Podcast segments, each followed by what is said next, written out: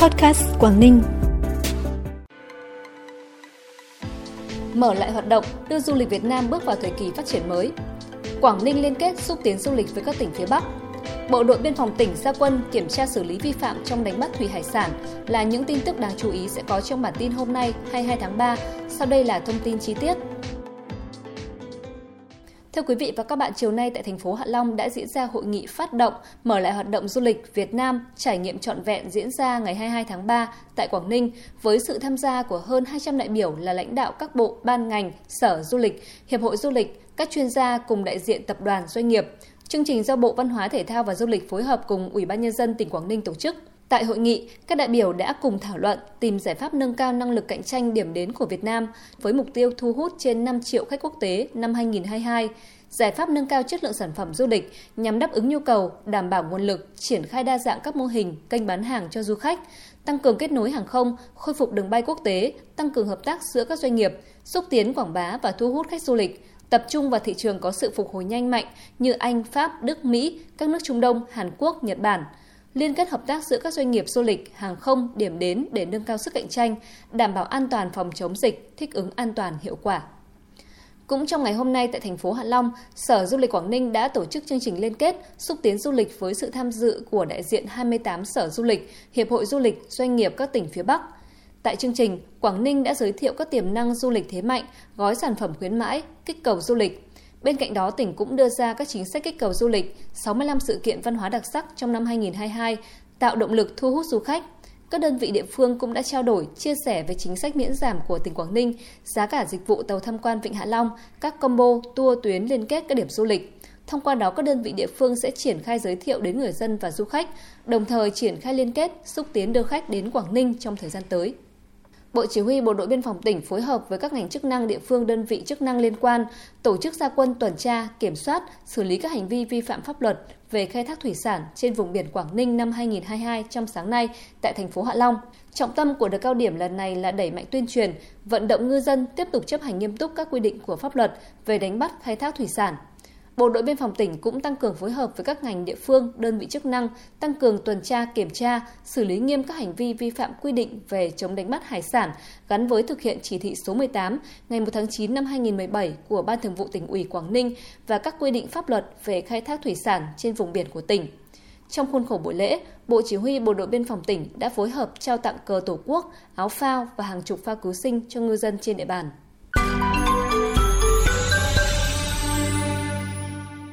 Bản tin tiếp tục với những thông tin đáng chú ý khác. Theo báo cáo của Sở Công Thương, toàn tỉnh hiện có 5 thương nhân đầu mối, 8 thương nhân phân phối và 114 doanh nghiệp kinh doanh bán lẻ xăng dầu với 223 cửa hàng đang hoạt động. Trước diễn biến phức tạp của giá xăng dầu thế giới và trong nước với 6 lần tăng liên tiếp và nhu cầu tiêu thụ nhiên liệu tăng cao so với cùng kỳ, tỉnh đã yêu cầu các đơn vị đầu mối tăng sản lượng dự trữ tại các kho đầu mối, qua đó, nguồn cung xăng dầu phục vụ hoạt động sản xuất kinh doanh của các doanh nghiệp và nhân dân trên địa bàn vẫn được đảm bảo không bị gián đoạn.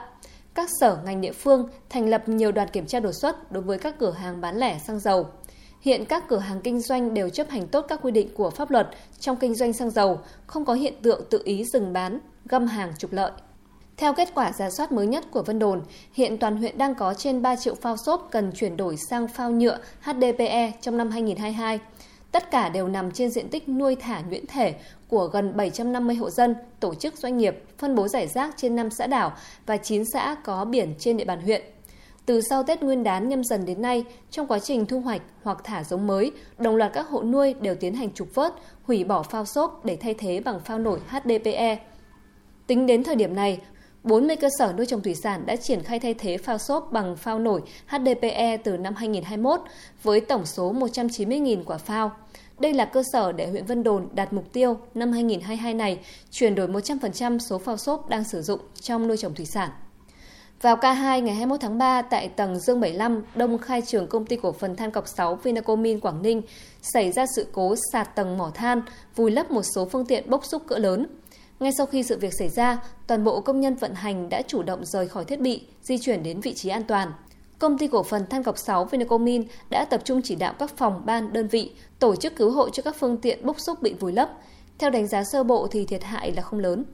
Sáng nay, qua kết nối của Sở Lao động Thương binh và Xã hội tỉnh Quảng Ninh, Quỹ Thiện Tâm thuộc tập đoàn Vingroup đã tổ chức thăm hỏi, tặng quà cho 16 thương bệnh binh nặng trên địa bàn thành phố Uông Bí, mỗi suất quà trị giá 15 triệu đồng. Được biết tại Quảng Ninh trong nhiều năm qua, Quỹ Thiện Tâm đã tham gia vào các hoạt động nhân đạo từ thiện, trùng tu, tôn tạo và phát huy giá trị các di tích, tham gia xây dựng nông thôn mới, nâng cao chất lượng đời sống người dân xã nghèo, vùng biên giới, hải đảo. Chuyển sang phần tin trong nước, một cuộc điều tra lao động, tiền lương và mức sống tối thiểu của người lao động sẽ được triển khai từ ngày 1 tháng 4. Chương trình thực hiện với 2.000 doanh nghiệp, 1.000 người lao động tại 18 địa phương. Mục đích của điều tra nhằm thu thập thông tin về tình hình sản xuất kinh doanh và lao động tiền lương trong doanh nghiệp. Qua đó chương trình nhằm phục vụ công tác quản lý, điều hành của Bộ Lao động Thương binh và Xã hội, đồng thời điều tra cung cấp cơ sở cho việc điều chỉnh mức lương tối thiểu năm 2023 và hoạch định chính sách về lao động, tiền lương trong các loại hình doanh nghiệp cũng như xác định mức sống tối thiểu của người lao động trong doanh nghiệp, trong đó xác định rõ cơ cấu chi tiêu của người lao động và gia đình họ, bao gồm chi cho lương thực thực phẩm và phi lương thực thực phẩm, chi phí tiền thuê nhà ở, Cổng thông tin đăng ký tiêm kháng thể đơn dòng Evucel phòng ngừa COVID-19 cho người suy giảm miễn dịch hoặc người không thể tiêm vaccine ngừa COVID-19 đã chính thức mở tiếp nhận thông tin đăng ký tiêm từ ngày hôm nay, 22 tháng 3. Evucel là kháng thể đơn dòng ngừa COVID-19 đầu tiên trên thế giới, được FDA Mỹ cấp giấy phép sử dụng khẩn cấp, không thay thế vaccine phòng COVID-19 cho cộng đồng mà chỉ hướng tới những người suy giảm miễn dịch hoặc không có khả năng đáp ứng miễn dịch thỏa đáng hoặc không sinh đầy đủ kháng thể sau khi đã tiêm đủ liều vaccine và cho người không thể tiêm vaccine do từng xảy ra phản ứng bất lợi nghiêm trọng với vaccine ngừa COVID-19.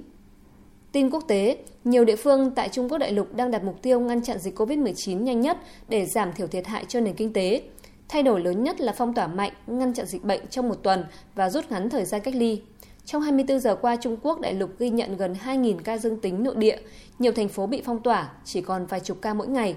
Từ ngày 21 tháng 3, chính quyền thành phố Thâm Quyến đã gần như dỡ bỏ phong tỏa khi dịch nằm trong tầm khống chế. Các doanh nghiệp, các phương tiện giao thông công cộng hoạt động trở lại sau đúng một tuần phong tỏa. Nhiều vùng trọng điểm kinh tế như Thượng Hải, Giang Tô cũng đặt mục tiêu phong tỏa một tuần so với trước đây là 2-3 tuần. Những lo lắng về đứt gãy nguồn cung hàng hóa toàn cầu từ Trung Quốc cũng bớt căng thẳng. Cơ quan đúc tiền xu của Anh Royal Mint cho hay đã tìm được cách tách vàng và các kim loại quý khác từ các sản phẩm điện tử cũ như điện thoại di động, máy tính sách tay. Royal Mint cho hay hàng trăm cân vàng và các kim loại quý khác đang nằm trong rác thải điện tử của các hộ gia đình, ước tính chiếm khoảng 1 phần 7 số vàng trên thế giới. Royal Mint đã kết hợp với một công ty khởi nghiệp Canada phát triển ra dung dịch hóa chất có thể tách được các kim loại quý từ các bảng mạch điện.